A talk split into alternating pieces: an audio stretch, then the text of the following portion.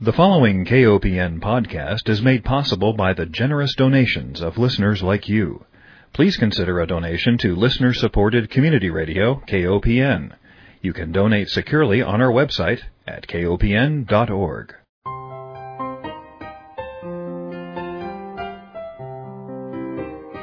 Hi, I'm Melinda Hemmelgarn, a registered dietitian and investigative nutritionist on a mission to connect the dots between food, health, and agriculture and find food truth.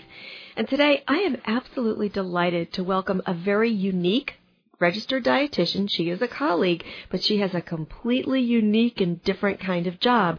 Pamela Malo is a registered dietitian who travels 48 weeks of the year on a national health and nutrition survey.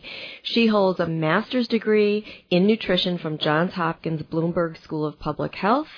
She is also a yoga instructor, which probably helps out because she lives in hotels.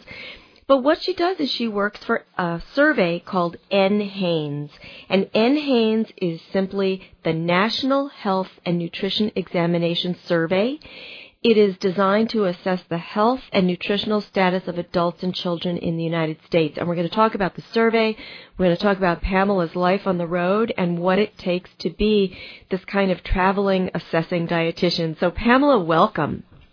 Thank you so much. It's great to be here, Melinda. Now, I am speaking to you from your present location, which is Seattle, Washington. And prior to this, you were in Kansas. Yes, that is correct. And you've been traveling like this on the road for five years. Is that right? Mhm. That is that is true. Well, tell me, what made you or what led you to this kind of career where you don't really ever have roots of your own? I had never actually heard of this position until a friend actually emailed me the job description.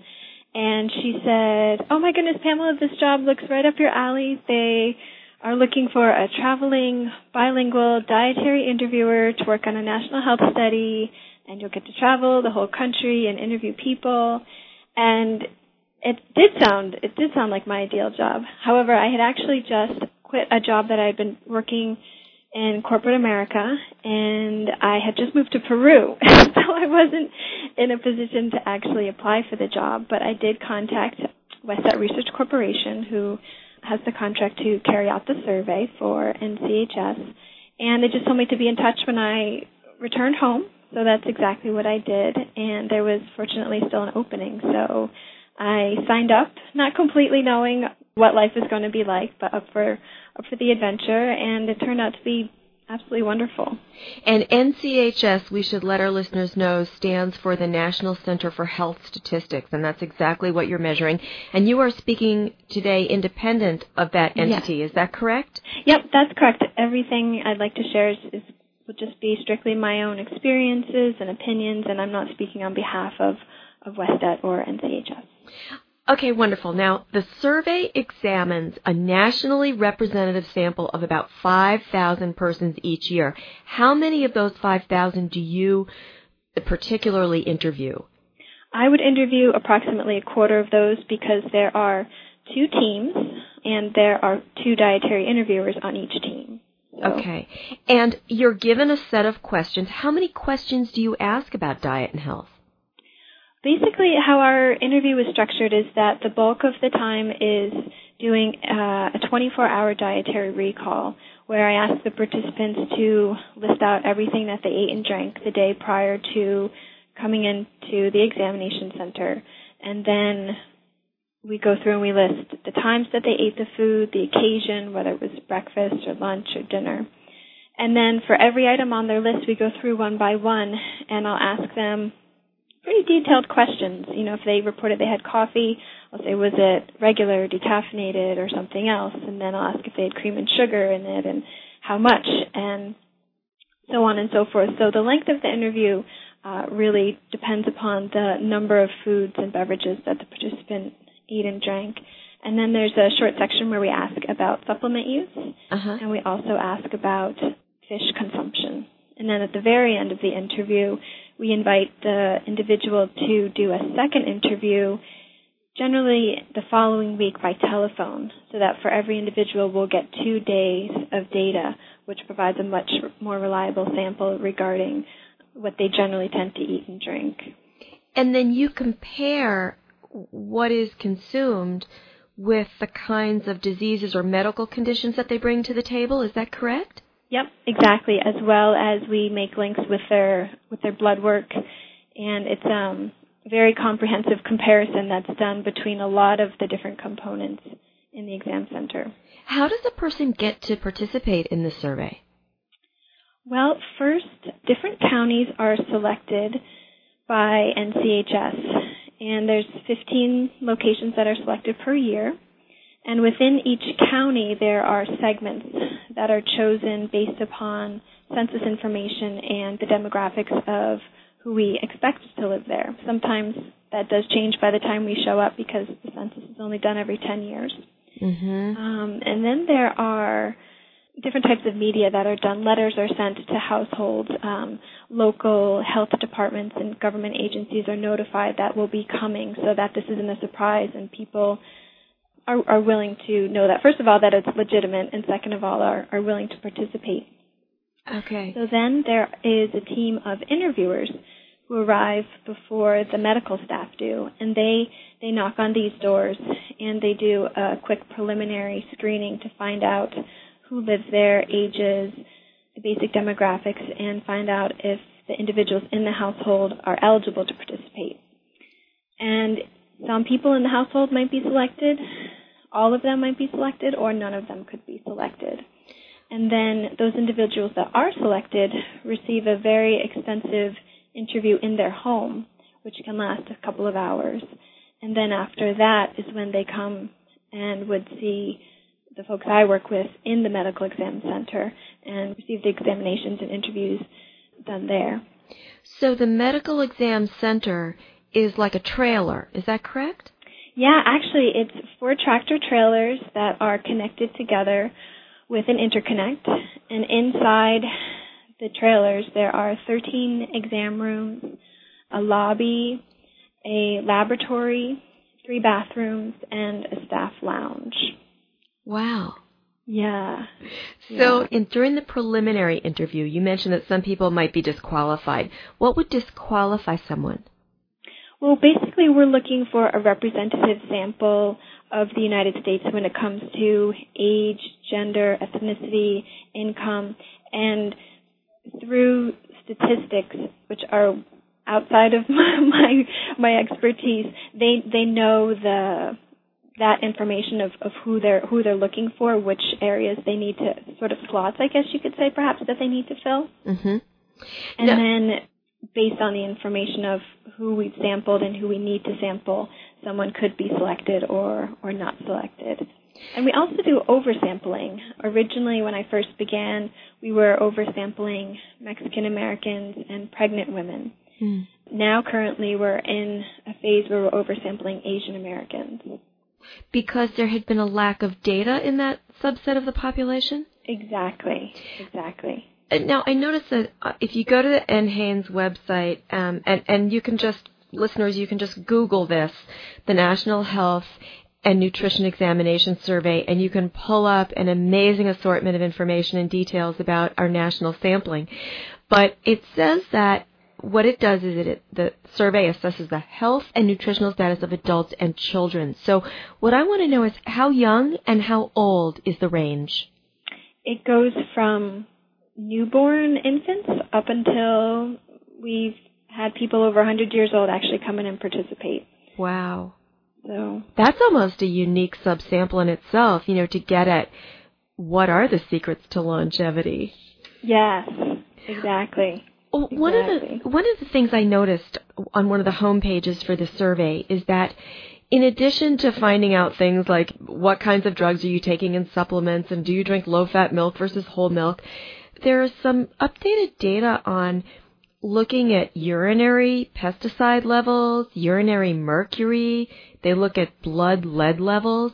So mm-hmm. there are a lot of components to this survey that people might not ordinarily think would be part of a nutritional health survey. No, that's true. That's true. The environmental sampling and the comparison of, like you said, the blood mercury levels and, and pesticides in the urine. NHANES actually was the research that led to unleaded gasoline because it was this, this research that discovered that people had too much lead in their blood. So that led to policy changes that gave us unleaded gasoline. Wow. This is a really important job that you're doing. And I must say, it's got to be difficult. Yeah, definitely at times it, it is not so much the the work of the interviewing because I absolutely love that meeting so many people from so many different corners of the country. The hardest part for me generally is just the lifestyle. It has a lot of wonderful perks getting to see so many places, but sometimes it is hard because we just go home twice a year. We get a summer break and then we go home again at the end of December for another holiday break. Mm-hmm. So those stretches in between sometimes can can be a little bit a little bit difficult. Are most of the people that choose this job and lifestyle are they typically young people? We have both. We have some young people who are starting out their careers and who are footloose, and then we also have some older people who have had their children and are coming out on the road because they have, you know, the flexibility to do so. And I imagine that you develop an alternative family with the people that you're traveling with. Is that true? Yeah, we do. We definitely get together and have different social events and then and you know, we'll have dinner together at least once a stand and we also sometimes um, just go go about and do our own thing. Sure, well. sure. All right. Now you mentioned that you visit 15 counties across the country each year. Did I understand that correctly? The survey as a whole does, and there are actually two medical teams that are identical in makeup who have their own stops. So my team will go to seven or eight, and the other team will go to seven or eight locations per year. Okay. And how long are you going to be then? Uh, help me with the math. Oh, sure. How long will you be then? You've just relocated. You were in Kansas. How long were you in Kansas? We in each location between four to six weeks. Okay. And then we have between two days and two weeks in between cities to get to our next location based upon the distance.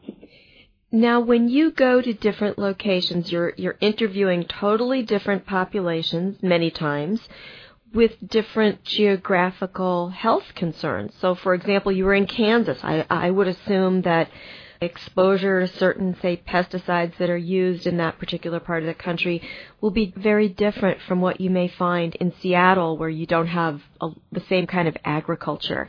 So, are you testing for the same kind of blood metabolites or or contaminants in blood and urine as you do in all sites or Yes. okay so there isn't a unique set of questions per region That is correct.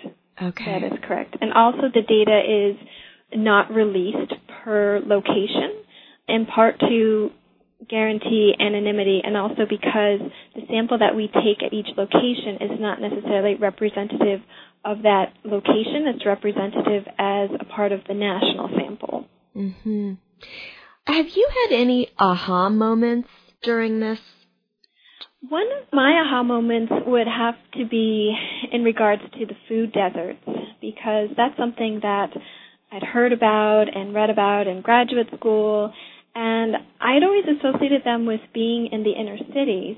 But what surprised me is to find them actually in agricultural communities Mm. in the middle of, you know, where our food is actually being grown and produced to find that local, affordable, fresh produce is is really hard to come by. hmm If you're just joining us, we are speaking with Pamela Malo. She is a registered dietitian with a very unique job.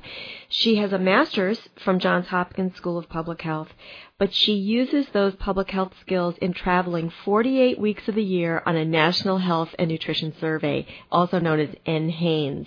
And for those of us in dietetics and health, we just we devour this data because it allows us, as you mentioned before with the lead, it allows us to look at what people eat and how that might be related to different kinds of health conditions and a lot of health conditions I might add. Everything from anemia to osteoporosis and kidney disease and hearing loss and everything in between. So you had mentioned that one of the surprises or the aha moments that you had was that you realized that there were food deserts in rural agricultural communities, but maybe we should step back and say, what is a food desert? A food desert would be an area that has a lack of access to fresh and healthy foods. Mm. And what did you find with regard to hunger then related to those food deserts? Did you find more people reporting hunger or do you do you even ask that question? You know, we used to ask that questions about hunger and food security, but that actually has been taken out at least temporarily from the survey. So I don't actually I can't actually unfortunately answer that question. Do you know why the question was removed? They cycle in and cycle out a few different smaller subcomponents of the survey, and that was one that that got taken out. Now, I'm assuming that uh, you've got your series of questions that you're asking in the survey, but then maybe people might want to contribute comments. Is that right? Contribute comments? Yes. Yes, especially if they've had an unusual day, which seems to happen a lot. They people want to make sure that the data collectors and, and people analyzing the data know that they don't typically eat McDonald's twice a day, but it was an unusual exception. And sometimes they also are looking for advice, which is difficult because in my role, mm. I'm I'm not in a position to be able to offer offer advice. I think as dietitians, we're sort of trained to want to help people eat better, and there you are sitting there with all of this data, and you have to you just have to be a data collector and not a nutrition educator. Is right. that right? Exactly, exactly. Now, do people ask you to help them though? I mean, how do you cross that bridge, or do you? It doesn't happen very frequently. The way the interview is structured, it's more of me asking them the questions and them responding. So just sometimes at the very end, I'll have someone who, you know, will will want to ask a specific question, especially if often women who have children. You oh, know, yes. want to know if they're if they're doing it right and and how how they are with the nutrition for their child. Are so, you allowed to answer that? No, unfortunately not. I'm I'm really just not in the in the role to to give out any information and I don't have anything on hand and I also don't have a complete me personally a complete profile of anyone's health status in regards to, you know, if if they have any health conditions that, that they have. So, can you refer them to places for help within their communities? Not specifically, but I always suggest that they talk to their doctor or if it's a child, you know, their school nurse, whoever whoever they might have easy access to who could give them information or provide them, you know, with someone specific to speak to. I'm sure you had the same training. I think dietitians go through the same coursework largely. And uh, one of the things that we were taught is that when somebody is giving you a diet history, you try to remain stoic. Uh, you don't want to show, you know, you don't want to gasp out loud when somebody tells you that they're drinking a two liter bottle of soda a day. But during our little conversation, can you tell me, were there any times when somebody reported a dietary intake to you that you had to say to yourself, Pamela, don't gasp? no, I think at this point I've probably heard it all. So I guess the things that that make me gasp sometimes are actually the really healthy interviews because unfortunately those are the less common. Mm. And often I'm I'm gasping in a positive way, you know, when I have a family who comes in and their their kids are eating fruits and vegetables and their their parents are preparing whole grains and and the children are actually eating them. So. Yeah. So now do you ask about where the families get their food from? Mm-hmm. Every item we ask if they got it from a grocery store, a restaurant, or a friend. Mm-hmm. Oh, interesting. So, how about gardening? Do people report that they have gardens, or do you see? You know, you've you've been doing this job for five years, and I think that's probably long enough to maybe start witnessing a little bit of a trend. You know, actually, that's true. I, I would say that there is, in my in my experience, there does seem to be an increase in people reporting getting things from from gardens. It's still not not very common by any stretch of the imagination, but more so than when I first started. And it probably varies with the part of the country, I would think too. Yes. Mm-hmm. Absolutely. In doing this work and doing these surveys, do certain things jump out at you as being areas where you might advise other dietitians to focus their energies? For example, I'm assuming that you see a lot of soft drink consumption. Would I be yeah. correct? Hmm Are are there any other dietary practices that you might want to let us know about that might need a little tweaking on the public health side? Hmm, That's a great question. The main things that come to mind are, are sort of the ones that I think that we hear a lot about. The, definitely the soft drinks, and also processed foods and snack foods. Those are those are very very commonly reported. Mhm. And do most people get their food from a supermarket, I'm assuming? Yes. That's the number one. Do you ask about school lunch at all? Like for the Yes. children that are eating at school and do you see differences across the country in what kids are eating at school? I ask that because you know, we're seeing some trends nationally and where schools are taking a lot of the junk out. Uh, They're removing soda machines, for example, just due to pressure, parent and teacher concerns about children's weight. You measure height and weight, of course, in addition to other things. Are you the one that does the height and weight, or is that a nurse that does that? No, we have health technicians who, who do the height and weight. My primary role is the dietary interview, but I also do administer the oral glucose tolerance test, Oh, yeah.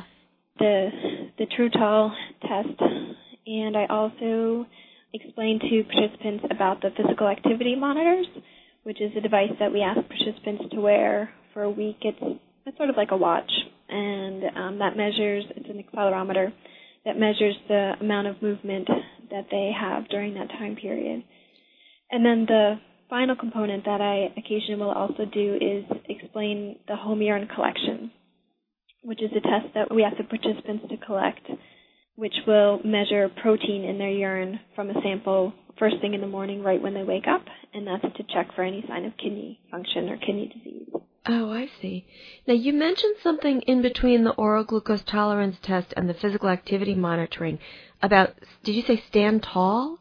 The the tall test? The too tall. True tall? Trutol, the glucose, the Trutol, that's that's just what we call. Oh, that's the glucose tolerance. Okay. Yes. All right. We don't have that much more time remaining in our interview, and I want to make sure that I give you a chance to talk about aspects of your job or components of the survey that you'd like our listeners to know. I think what's most humbling for me is to realize that every person who comes and sits down in my office represents on average 60,000 other Americans.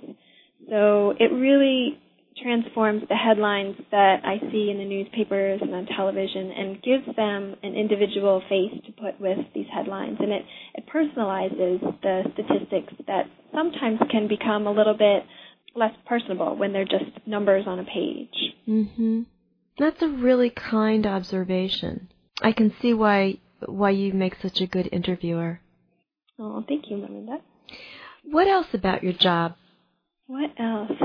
Do you see increasing trends in diet related diseases? We see those Centers for Disease Control maps, for example, that show this alarming increase in obesity and heart disease and diabetes, and I'm assuming those maps are generated from your interviews. Yes. Unfortunately, I actually don't personally see the data. I collect it all and then it gets analyzed and I I mean I certainly see news briefs and information, but I don't always know exactly what what the trends are doing until we go to our annual meetings and are given the slide presentations from the folks who have have done the analysis. Hmm. In addition to the lead policy changes, uh, can you recall are there any other policy changes that come to mind as a result of your data collection? Hmm. The policy changes. I mean, I wonder if some of the dietary guideline changes are connected to the health and nutrition survey too. Oh, they absolutely are. This is this is one of the primary sources of, of information that are used to to know you know where we stand. And it's not so much a policy, but I do know that also, for example, that the reason that grains are fortified in this country also stems back to dietary data revealing that you know we didn't have enough iron in our we're, we're eating enough foods with iron, so grains were fortified. And I also know that, for example, birth the connection between neural tube defects and a lack of folic acid is also derived from NHANES data. So there's a lot of ways that this information has infiltrated, you know, the common American's daily life, and they may or may not have any any idea of where it actually originated. Right. Well, I was wondering, for example, the new dietary guidelines that came out with a much stronger emphasis on reducing sodium, for example. Mm-hmm. I'm wondering if that isn't reflecting the kinds of data that you're collecting on how much sodium people really eat. Yeah, for sure. Absolutely. Absolutely.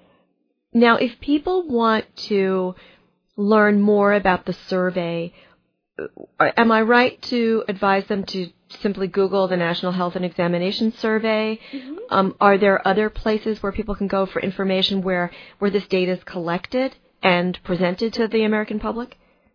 I would say that that's the best resource, and they can also, you know, contact me if there's any specific areas that they they'd like information on, and I can also follow up with folks who I work with and pass that request along. And how would they contact you, Pamela?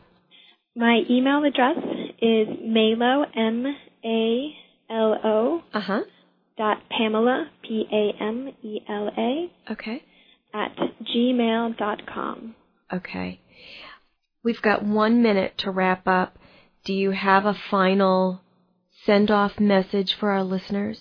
Not that I can think of. Not that I can think of. Okay. Well, I think your job is extremely interesting from from many levels. I have to wonder about you know, there you are going around the country doing this health survey and I wonder, is anybody monitoring the people who who do the surveys, right? Because you're living on the road and you're pro- you're probably How's our health? right, right. How is your health? Yeah. Are there uh what are the challenges for you on the road? I'm assuming absolutely eating in a hotel.